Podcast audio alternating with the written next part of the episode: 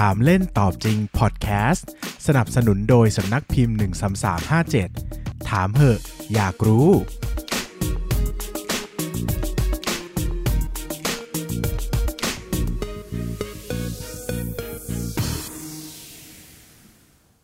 สวัสดีครับ ยินดีต้อนรับเข้าสู่รายการถามเล่มตอบจริงพอดแคสต์นะครับ รายการที่จะชวนคุณมาตั้งคำถามเล่น ๆ แต่ตอบกันแบบจริงจังจริงจังนะครับ วันนี้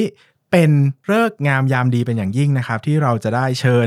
นักเขียนชื่อดังคนหนึ่งของประเทศไทยนะครับ ใครเป็นนักอ่านที่เป็นเนิร์ดนะเป็น geek สำหรับนักเขียนไทยนะครับ ชื่อนี้ต้องติดอยู่ใน list หนังสือของคุณแน่นอนนะครับ กับคำถามที่ว่ากว่าจะเป็นหนังสือหนึ่งเล่ม นักเขียนต้องทำอะไรบ้าง วันนี้ได้รับเกียรติจากพี่ปราปต์นะครับผู้เขียนกาหลมหรทึกสวัสดีครับ สวัสดีครับ ก็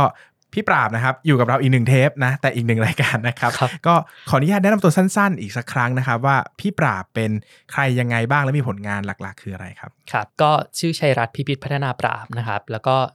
นามปากกาปราบมาจากนามสกุลนี่เองนะครับอ่าคนส่วนใหญ่จะรู้จักผลงานจากการหนมหรทึก ก็คือเป็นแนวสืบสวนสอบสวน แต่ว่าจริง ๆ ปราบก็จะเขียนงานหลาย ๆ แนวมีทั้งแบบรักโรแมนติก รักตลก เรื่องผีอะไรอย่างเงี้ยมีหมดครับอืมปราบนี่มีความหมายไหมครับ ปราบแปลว่า ถึงแล้วได้แล้วอะไรประมาณนี้ครับถึงแล้วได้แล้วอืมซึ่ง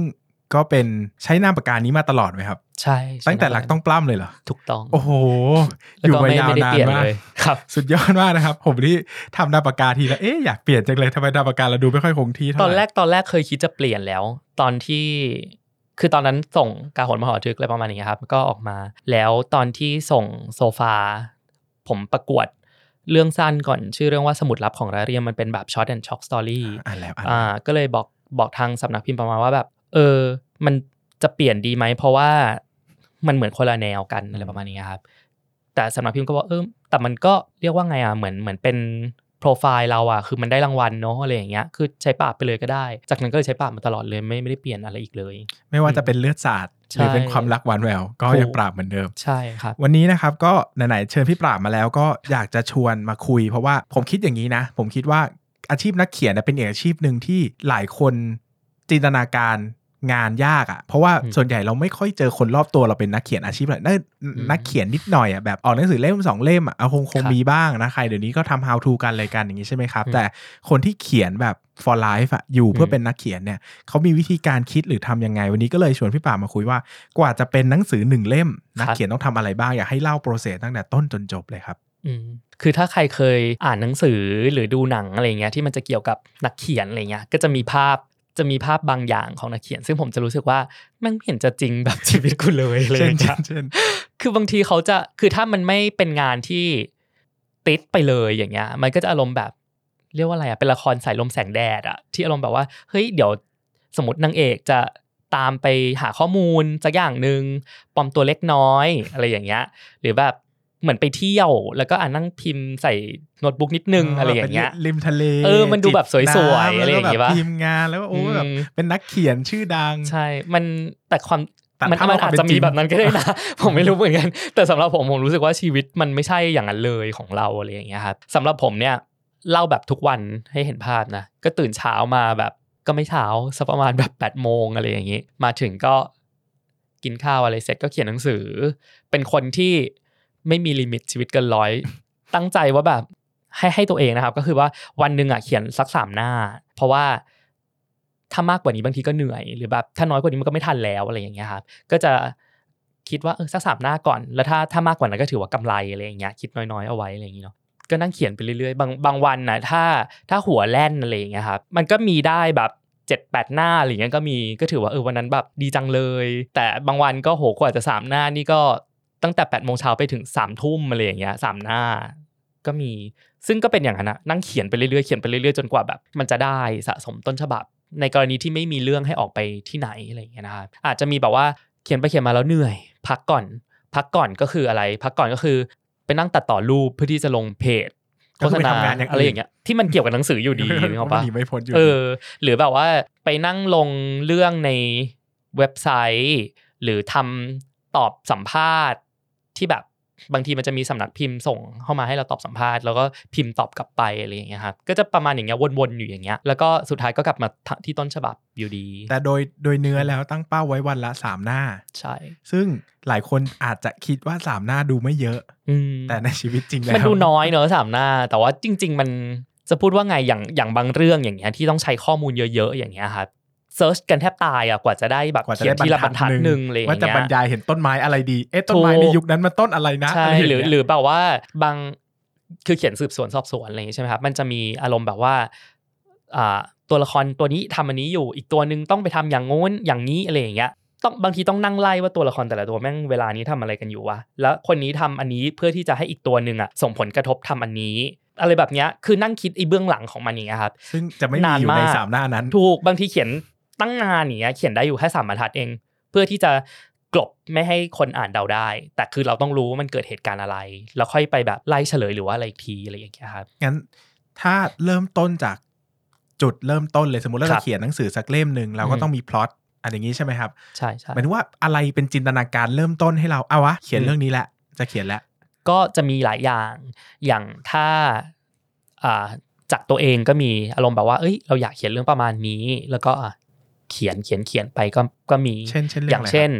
กาหนมหอดึกก็ใช่อ่าก็คือตอนนั้นแบบเราสนใจกลโครง แล้วก็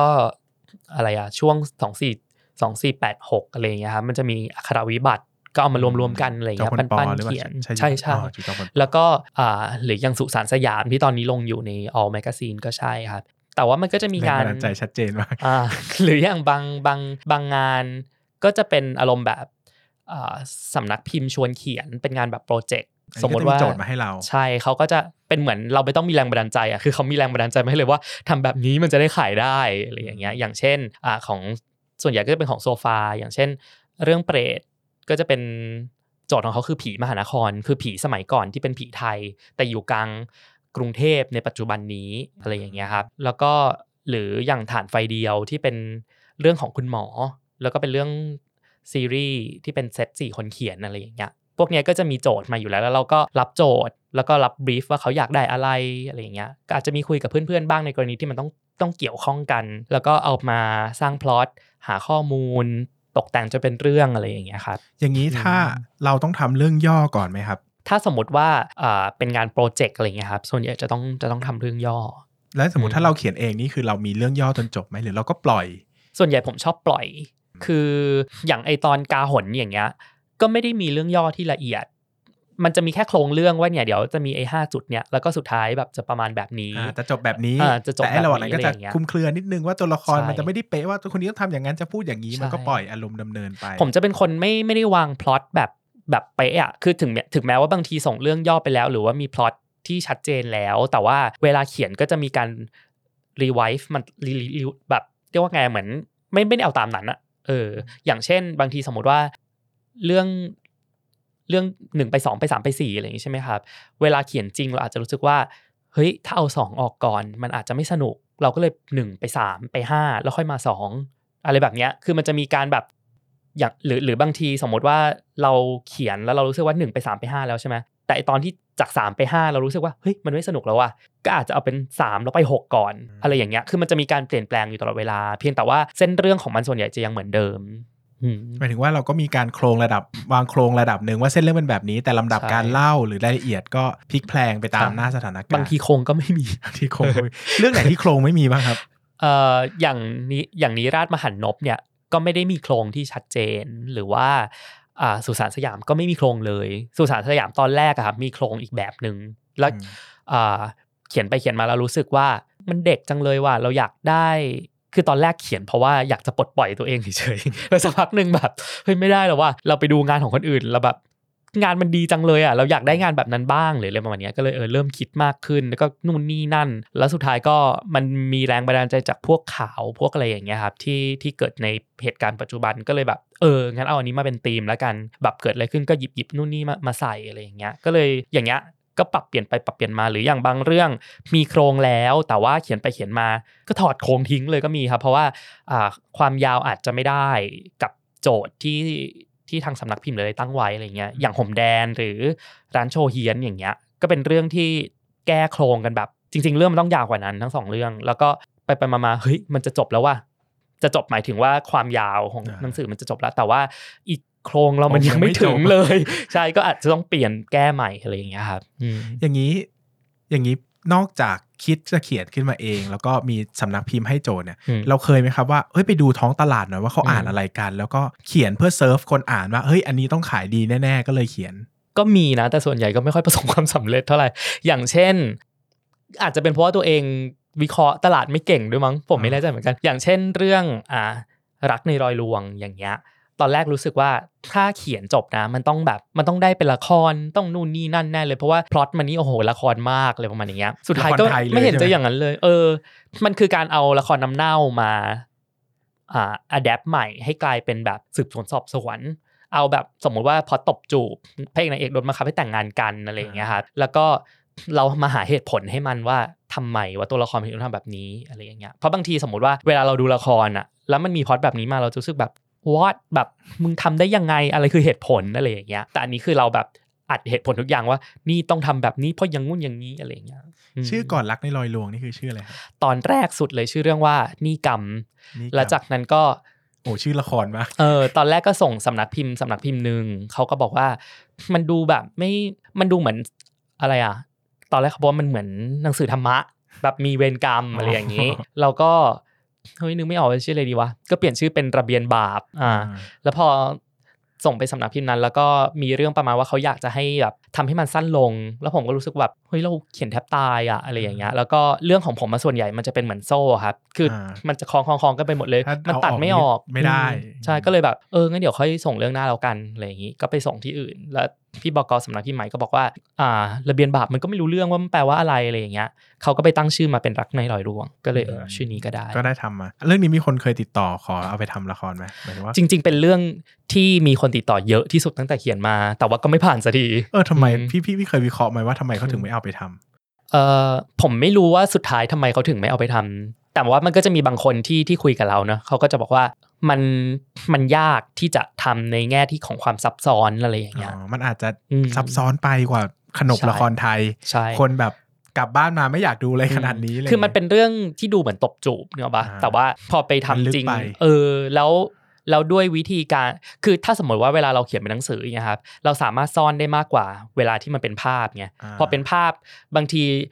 แค่คนนี้พูดออกมาเป็นเสียง หรือว่าเห็นเงาคนนี้มันก็รู้แล้วว่าคนนี้เป็นคนร้ายอะไรอย่างงี้ใช่ไหมอ่าแต่ว่าหนังสือมันซ่อนได้เยอะกว่าอ่าอะไรหนัองย่างสือเงี้มันยไม่เล่าได้ ใช่นั่นแหละก็ก็เป็นสิ่งที่ทำให้เขารู้สึกว่ามันยากอืมแปลว่าเมื่อกี้ฟังก็ได้ประเด็นหครันึ่บงว่า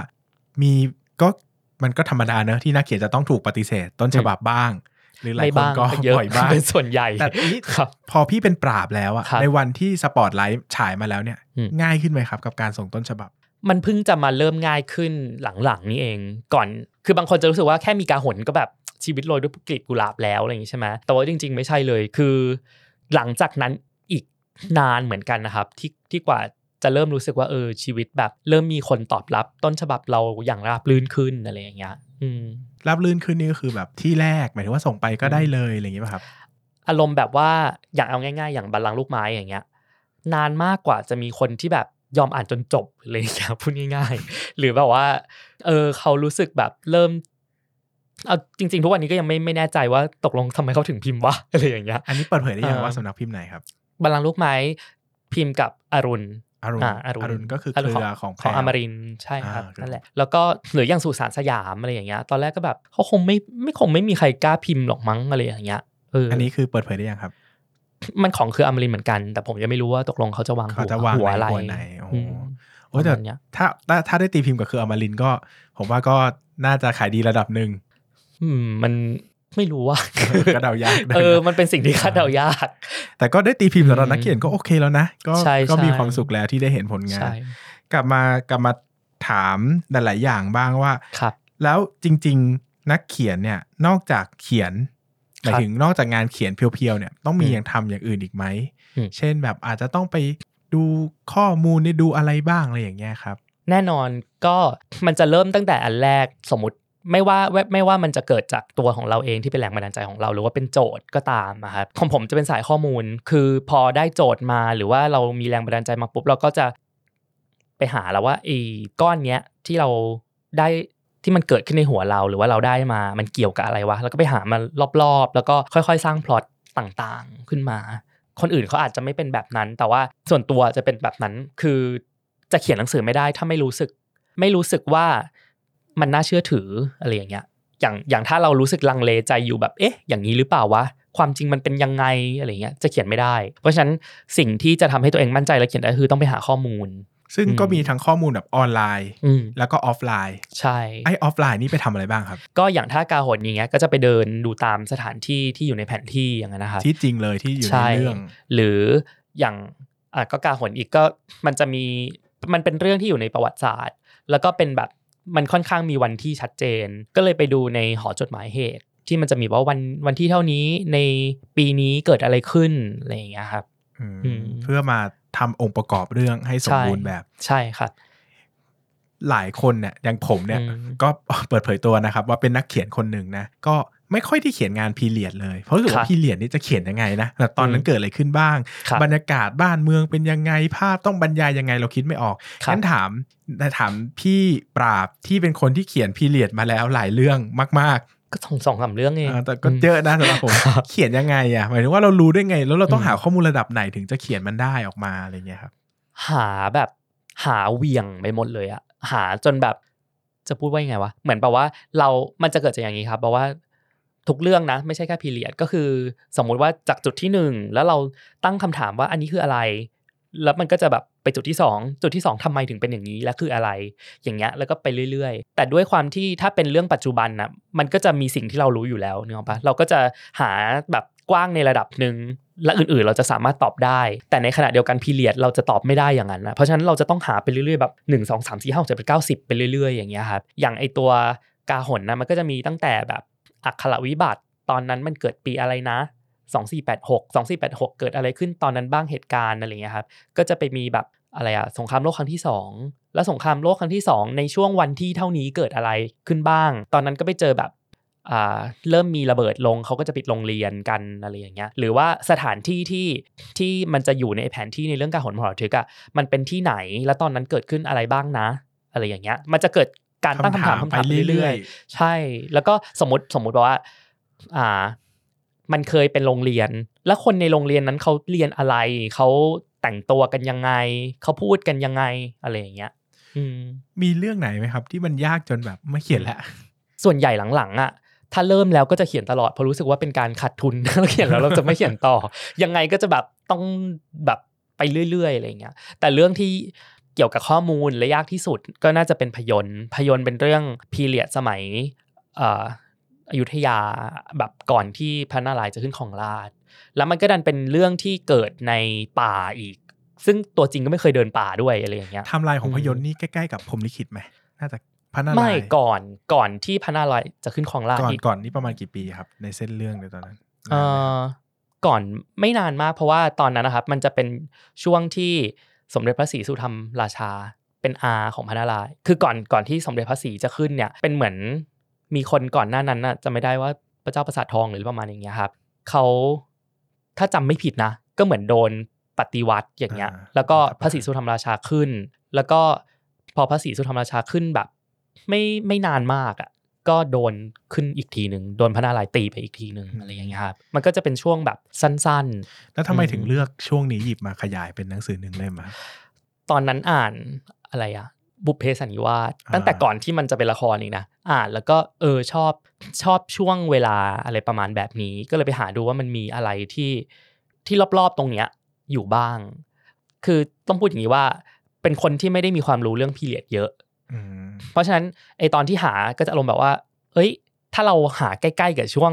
บุพเพสันนิวาสเราจะไม่ต้องสร้างภาพอะไรใหม่มาก เพราะว่าเราก็จะสามารถอิงจากบุพเพได้อะไรอย่างเงี้ยจินง่ายหน่อย ซึ่งจริง ๆก็ไม่ใช่เพราะว่า บุพเพมันอยู่ในเมืองอ่าแต่ของผมนี่มันอยู่ในป่าในป่าอะไรอย่างเงี้ยอ่าเออแล้วก็มันกลายเป็นหมู่บ้านกะเหรี่ยงเออซึ่งอยู่ระหว่างล้านนากับอยุธยาอะไรประมาณนี้ครับ แต่ส่วนตัวผมจะรู้สึกว่างานสื่ออ่างานพีเรียดทุกเรื่องคือแฟนตาซี เพราะว่าทุกวันนี้เราเราไม่มีแบบนั้นอยู่จริงอะไรอย่างเงี้ยเพียงแต่ว่ามันเป็นแฟนตาซีที่ต้องใช้ข้อมูลจริง แล้วก็ แทนที่เราจะไปคิดมโนอะไรเงี้ยเราเอาข้อมูลจริงมาเติมเติมเติมไปเรื่อยๆอะไรเงี้ยแล้วก็เติมให้ให้มันสมจริง แล้วก็อยู่ที่ objective มากกว่าว่าเราจะเขียนเพื่ออะไรอย่างบางคนอย่างเงี้ยนักเขียนไทยส่วนใหญ่จะเขียนพีเรียดเพื่อที่จะ สะท้อนภาพชีวิตสมัยก่อน แต่ส่วนตัวผมไม่ได้เป็นคนเขียนพีเรียดเพื่อจะสะท้อนภาพชีวิต เขียนเพื่อที่จะบอกอะไรบางอย่าง หรือนำเสนออะไรบางอย่าง เท่านั้นเอง เพราะฉะนั้นผมก็จะรู้สึกว่างานของตัวเองมันอาจจะแบบไม่ได้จะต้องแบบสมจริงทั้งหมดขนาดนั้นอะไรอย่างเงี้ยเพียงแต่ว่าเราหยิบบางโมเมนต์ขึ้นมาพูดแค่เนี้ยครับอืมเขียนงานที่มันใช้ข้อมูลเยอะๆแบบเนี้ยครับครับ เคยโดนแบบคนอ่านเขียนมาแย้งไหมครับว่าอันนี้ไม่ใช่ความจริงนะ อะไรอย่างเงี้ยเคย บ่อยด้วยอะไรอย่างงี้เรื่องเรื่องไหนที่อืมเดี๋ยวยกตัวอย่างสักเรื่องได้ไหมครับกาหนเนี่ยจะเยอะสุด เพราะว่าตอนนั้นยังยังไม่ไม่แม่นเรื่องการทำข้อมูล แล้วก็บางทีหาข้อมูลมาได้แล้ว แล้วก็ไม่ได้ไม่ได้เก็บไอตัว reference เอาไว้อะไรอย่างเงี้ยครับมันก็จะอารมณ์แบบพอมีคนท้วงมา เราก็จะแบบว่าเราจำได้ว่าเราอ่านมาแล้วนะ แล้วมันไปอยู่ตรงไหนวะ หาไม่เจออะไรเงี้ยก็อาจจะตอบไม่ได้ แต่ช่วงหลังๆอะมันจะเหมือนแบบมีความเรียกว่าประสบการณ์มากขึ้นอย่างเงี้ยครับเวลาหาอะไรปุ๊บเราก็จะรีบ เก็บ reference เอาไว้ให้หมดเลยอะไรอย่างเงี้ยครับอืมผลงานเรื่องไหนของพี่ที่พี่รู้สึกว่าชอบที่สุดชอบที่สุดเลย หมายถึงว่าอืมไม่ได้เอาชอบในเชิงความโด่งดังนะ แต่อืมชอบหมายถึงว่าเราเราเขียนชิ้นเนี้ยเรามีความสุขที่สุดอะไม่มีอะมันอารมณ์แบบว่าคือของผมมันจะอารมณ์ประมาณว่า บางทีถ้าสมมติว่าวันนี้หนังสือเรื่องนี้ออก แล้วแบบคนแบบเฮ้ยมาชื่นชมเล่มนี้แล้วก็แบบอุ๊ยชอบเล่มนี้ที่สุดจังเลยอะไรอย่างเงี้ยแล้วถ้าสมมติว่าพวกนี้มีคนมา มาสับเรื่องนี้อะไรอย่างเงี้ยเราก็อาจจะแบบชอบมันน้อยจังอะไรอย่างเงี้ยอืมก็แบบผันผวนไปตามผัสนผถานไปการณ์คนที่จเกี่ยวริงๆไม่กับดีเลยอะเออแต่มันก็เป็นแบบนั้นอะอืมถ้าพี่แบบมีสิทธิ์เลือกหยิบหนังสือขึ้นมาหนึ่งเล่มในกองของตัวเองเนะครับครับ ให้ไปทำละครได้หนึ่งเรื่อง พี่อยากให้เรื่องไหนทำละครมากที่สุด อยากให้ทำละครมากที่สุด ก็อยากให้ทำทุกเรื่องอะจริงๆแต่ก็ถ้าตอนนี้อะก็คงอยากเห็นก็ดูแบบนี้ไม่มีถูกละกันเพราะมันเป็นละครแล้วนี่จะออนจะออนเมื่อไหร่นะครับ ประมาณเดือนมิถุนายนอะไรเงี้ยครับ ก็อืมในขอเป็นบรีฟเรื่องสั้นคร่าวๆเผื่อคนจะไปตามดูกัน มันไม่เหมือนในละครละครกับหนังสือไม่มีความเหมือนกันแล้วอะไรอย่างอ้าวเงี้ยจริงเหรอมันต่างกันเออยังไงพี่ไหนดังนั้นพี่ช่วยบรีฟอ่าความต่างก็ได้เผื่อคนจะมาอ่านหนังสือตาม คือ แต่แต่ทีมงานอันเนี้ยผมไม่ได้ติดต่อกับเขาเลย ก็เลยอ่าไม่รู้ว่ามันรายละเอียดมันจะยังไงเขาปรับอะไรบ้างไปบ้างอะไรเงี้ยครับแต่เห็นจากแค่เรื่องย่อที่มันประกาศออกมา ในเรื่องย่อนั้นมันจะลงประมาณว่าเอ่อ นางเอกเป็นเซลล์แล้วก็บ้าดวงอะไรประมาณเนี้ยแล้วก็ไปเจอพระเอก ซึ่งเป็นแฟนเก่ามั้งเออแล้วก็นางเอกต้องการจะไปหาผู้ชายคนหนึ่งซึ่งรู้สึกว่าคนเนี้ยคือเหมือนโซลเมตตัวเองอะไรอย่างเงี้ยครับแล้วก็จะมีเรื่องแบบสืบสวนพี่พี่ของพระเอกตายนางเอกไปรู้ความจริงหรืออะไรประมาณอย่างเงี้ยเออแต่ว่าอันนี้คือดูจากที่เรื่องย่อที่มันออกมานะ แต่ในหนังไม่สือรู้เป็นคืยังไงอเรื่องหนังสือเนี่ยมันจะเป็นเรื่องแบบ มันไม่มีสืบสวนสอบสวนนะหนังสือ เออมีมีสืบสวนสอบสวนแต่ว่าไม่ได้มีคนตาย มันจะอารมณ์ว่านางเอกอะเป็น HR แล้วก็เป็นคนที่ขี้เกียจเป็นคนที่จริง ๆ เป็นคนฉลาด แต่ว่าเป็นคนขี้เกียจแล้วก็รู้สึกว่าบ้าดวงอะพึ่งอำนาจทางอ้อม แบบว่าอ่าจะเอาชนะเจ้านาย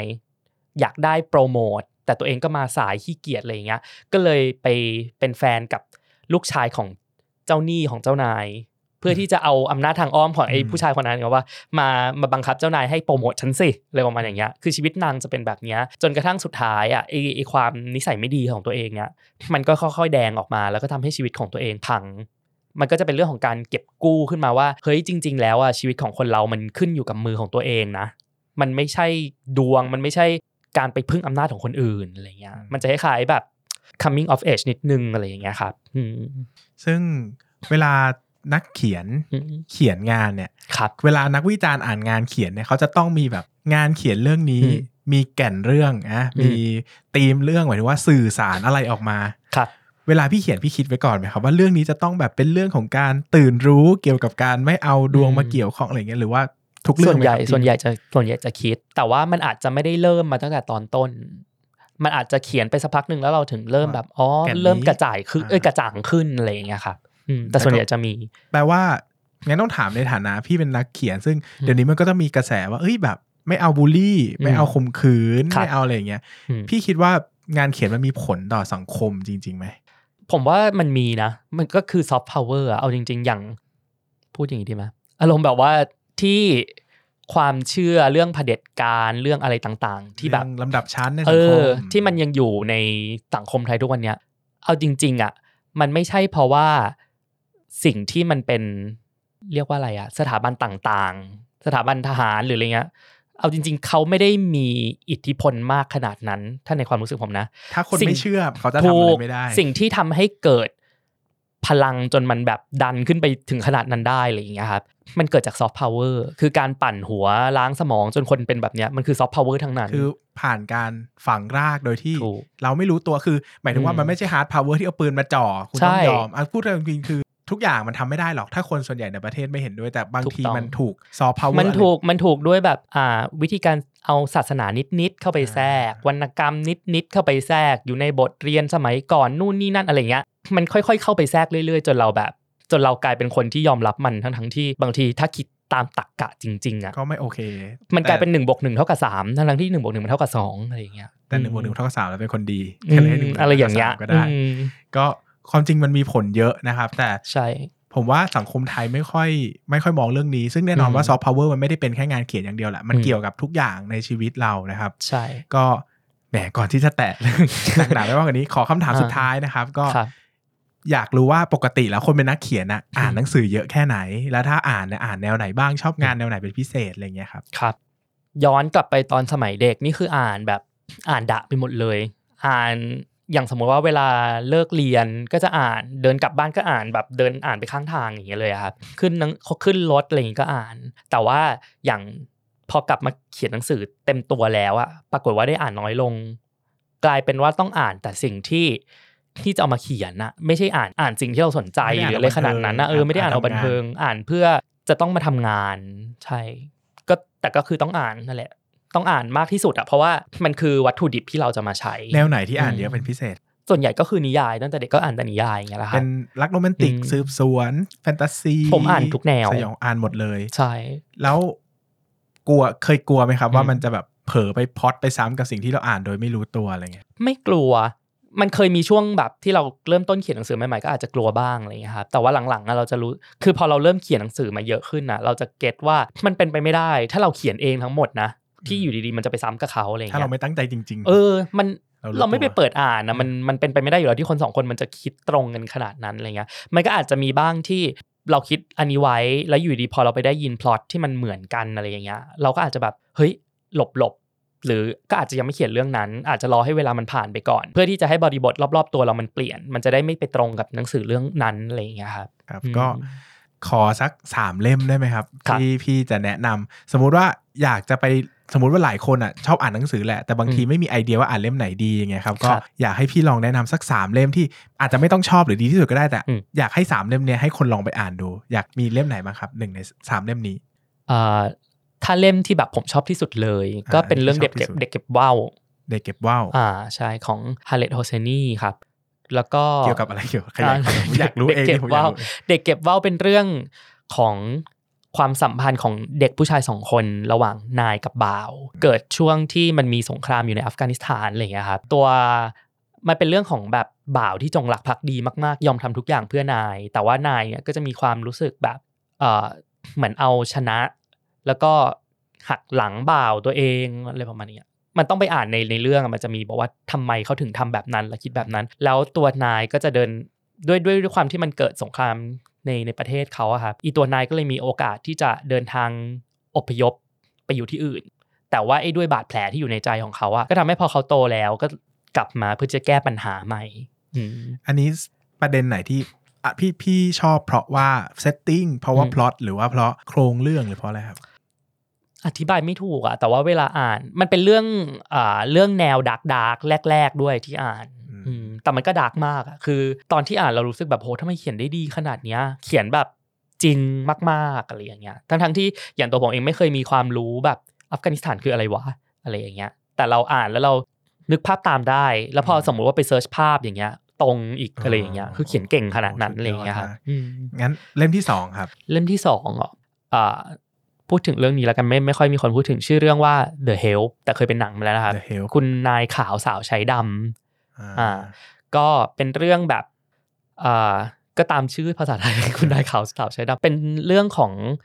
ฝรั่งที่อยู่ในอเมริกาอะไรอย่างเงี้ย ช่วงที่เขายังมีการเหยียดคนดำกันอยู่อืมอ่า แล้วก็อีตัวคุณนายขาวเนี่ยมันเป็นคนที่ค่อนข้าง มันถูกเลี้ยงมาด้วยคนคนชายที่เป็นคนดำอะครับเขาก็รู้สึกประมาณว่าแบบทำไมมันจะต้องมีการแบ่งแยกนู่นนี่นั่น แล้วก็พยายามที่จะ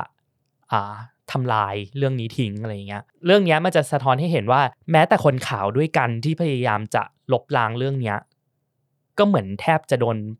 ให้เป็นคนดำไปด้วย คือโดนแบบโดนล่างแหไปด้วย ใครทำอะไรก็ไม่ได้เลยอะไรประมาณอย่างเงี้ย อันนี้ก็จะอืมมันก็พูดถึงวัฒนธรรมสังคม ใช่ของเยอะอเมริกาในสมัยนั้นอะไรเงี้ยครับ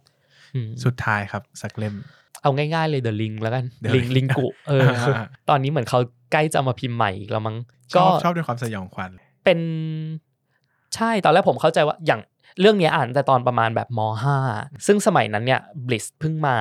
แล้วก็โอ้โหบูมเรื่องนี้มากอะไรอย่างงี้ใช่ไหมครับมีหนังนู่นนี่นั่นเราก็จะได้ยินว่านี่คือเป็นเรื่องผีที่แบบน่ากลัวแบบสุดๆ ตอนแรกก็แบบเฮ้ยมันต้องน่ากลัวมากคือช่วงนั้นกลัวผีมากเป็นคนจริง ๆ คือเป็นคนกลัวผีมากๆอยู่แล้ว แล้วตอนเด็ก ๆ คือปอดแหก แต่ก็แบบอยากอ่านอยากรู้จังว่ามันคืออะไร พออ่านแล้วปรากฏว่าเฮ้ยผีมันอยู่ตรงไหนวะมันไม่มีผีเลยนี่หว่าอะไรอย่างเงี้ยครับแล้วก็อ่านแบบใช้เวลาแค่ไม่กี่ ไม่นานนะไม่ไม่กี่ชั่วโมงหรืออะไรอย่างเงี้ยครับอ่านจบเร็วมากเออทั้งทางๆที่ปกติจะเป็นคนแบบอ่านแล้วก็วางอ่านแล้วก็วางอ่านแล้วช้าบางทีอ่านแล้วแบบ ใจลอยต้องกลับไปอ่านแบบหน้าเก่าอะไรประมาณอย่างเงี้ยแต่อันนี้คือแล้วเข้าห้องเรียนด้วยนะแบบว่าไม่ฟังครูแล้วก็นั่งแอบนั่งอ่าน คือมันสนุกมากๆขนาดนั้นอะไรอย่างเงี้ยครับ ก็น่าจะได้สามเล่มนะ มีอืมเด็กเก็บว่าวอืมคุณนายขาวกับสาสาววใช้ชายดำดำแล้วครับก็ The The Help Ring แล้วก็ริงกุอืมอะสุดท้ายครับครับ ถ้าไม่อยากอ่านของคนอื่นล่ะอืมอยากอ่านของปราบชัยรัฐพิพิธพัฒนาปราบครับ ติดตามครับช่องทางไหนได้บ้าง แล้วมีหนังสือเล่มไหนที่น่าอ่านบ้างครับครับ ก็ติดตามที่เพจของปราบเลยนะครับปอปารอเรือสระอาปอปาต่อเต่าการัน แล้วก็หนังสือที่ตอนนี้กำลังจะออกชื่อเรื่องว่าบัลลังก์ลูกไม้เป็นแนวแฟนตาซีเป็นแบบ เขาเรียกว่าลิเกฝรั่งอะสมัยนี้คนก็จะไม่เข้าใจคำว่าลิเกฝรั่งผมอารมไม่ณ์เข้าใจเลยครับอารมณ์แบบดังดวงหรือไทยอย่างนั้นนะครับอ่าแต่ของผมมันจะแบบมันจะมีการเมืองเน้นเข้าไปอีกอะไรอย่างเงี้ยมีความแบบวางแผนหักเหลี่ยมซับซ้อนซ่อนเงื่อนอะไรอย่างเงี้ยนะครับ แล้วก็เรื่องที่กำลังจะออกชื่อเรื่องว่าสุสานสยาม ตอนนี้อ่าตีพิมพ์เป็นตอนๆอยู่ในเว็บไซต์ของ All Magazine เปิดให้อ่านฟรีครับใช่ อ่านฟรี อ่านฟรีจนจบเลยเรื่องนี้ แล้วก็ถ้า ออกเล่มครับก็อุดหนุนกันได้ ใช่นาน่าจะประมาณแบบเดือนกรกฎาคมมั้งครับอืมผลงานที่กำลังจะเป็นละครครับตอนนี้ อ่าชื่อเรื่องว่าดวงแบบนี้ไม่มีจู๋เป็นเรื่องรักอ่า romantic comedy เนาะอยู่ทางช่อง 3 ครับนำแสดงโดยอเล็กธีรเดชแล้วก็มินท์ชลิดาครับ กับอีกหนึ่งเรื่องใช่ไหมครับ อ่า คุณหมีปฏิหาร แต่อันนี้ยังไม่มีรายละเอียดเลยเลยไม่มีว่ารายละเอียด แต่อันนี้จะมันเป็นยังไงบ้าง เป็นเรื่องวาย เป็นเรื่องวายครับก็คือชายรักชาย อ่าใช่ช่องสามอ่าเปิดใช่สักราชมากนะครับ เราจะได้เห็น เรายังไม่รู้ว่าเขาจะไปฉายที่ไหนเลย เราเอ๊ะเราจะได้เห็นวายในช่องสามจริงๆเหรอ แล้วก็มีครับ ผลงานเก่าก็คือกาหนมหรทึกอ่าใช่ครับ นะครับ ก็สำหรับใครที่อยากติดตามนะครับ เป็นหนังสือก็กาหนมหรทึกก็จะเป็นแนวสืบสวนนะครัครับบ ก็อ่านไม่ยากนะครับ อืม อ่านแล้วก็วางไม่ลงก็อย่าอ่านตอนดึกนะครับ เดี๋ยวจะไม่ได้นอนนะครับ แล้วก็มีอย่างผมแนะนำในฐานะนักอ่านก็มีฐานไฟเดียวนะครับอันนี้ครัก็บเป็นโรแมนติกปนสืบสวนมีคุณหมีปฏิหารเป็นงานวายเนอะใครชอบครับงานวายแบบแปลกใหม่ที่อืมไม่ตลาดเลยนะครับอืมมีปนปมอะไรมากมายแค่ชื่อตอนอะผมก็เสิร์ชอ่านไม่รู้เท่าไหร่แล้วนะครับครับแล้วก็มีงานสยองขวัญด้วยครับอืมอย่างงานที่ผมชอบก็ตายไม่หลับนะครับอืมก็เป็นครับเรื่องสั้นที่ไม่รู้ว่าจะเรียกว่าเรื่องสั้นได้หรือเปล่า เพราะว่ามีความเชื่อมโยงเกี่ยวข้องอะไรหลายๆอย่างที่ น่าสนไปอ่าใจนมาแล้วจะกลายเป็นนิยายอ่าจากเรื่องตอนแรกเป็นเรื่องสั้นตอนหลังใช่เป็นนิยายนะครับครับสำหรับวันนี้ก็ขอบคุณพี่ปราบมาก ๆ ที่มาให้ความรู้มุมมองของการเป็นนักเขียน แล้วก็ตอบปัญหาที่ว่ากว่าจะเป็นหนังสือหนึ่งเล่ม นักเขียนต้องทำอะไรบ้าง ซึ่งมันมากจริง ๆ นะครับถามเล่นตอบจริงวันนี้ก็ได้รับเกียรติเป็นอย่างยิ่งครั้งหน้านะครับ เราจะมาตั้งคำถามอะไร แล้วจะมีแขกรับเชิญคนไหนมาตอบให้เราฟังกันอีก ก็อย่าลืมติดตามในช่องทางของถามเล่นตอบจริงพอดแคสต์ได้เลย วันนี้ขอบคุณพี่ปราบมากครับ สวัสดีครับ สวัสดีครับ ครั้งหน้าผมจะกลับมาตั้งคำถามพิลึกพิลั่นอะไรอีก อย่าลืมกลับมาหาคำตอบได้ใน ถามเล่นตอบจริงพอดแคสต์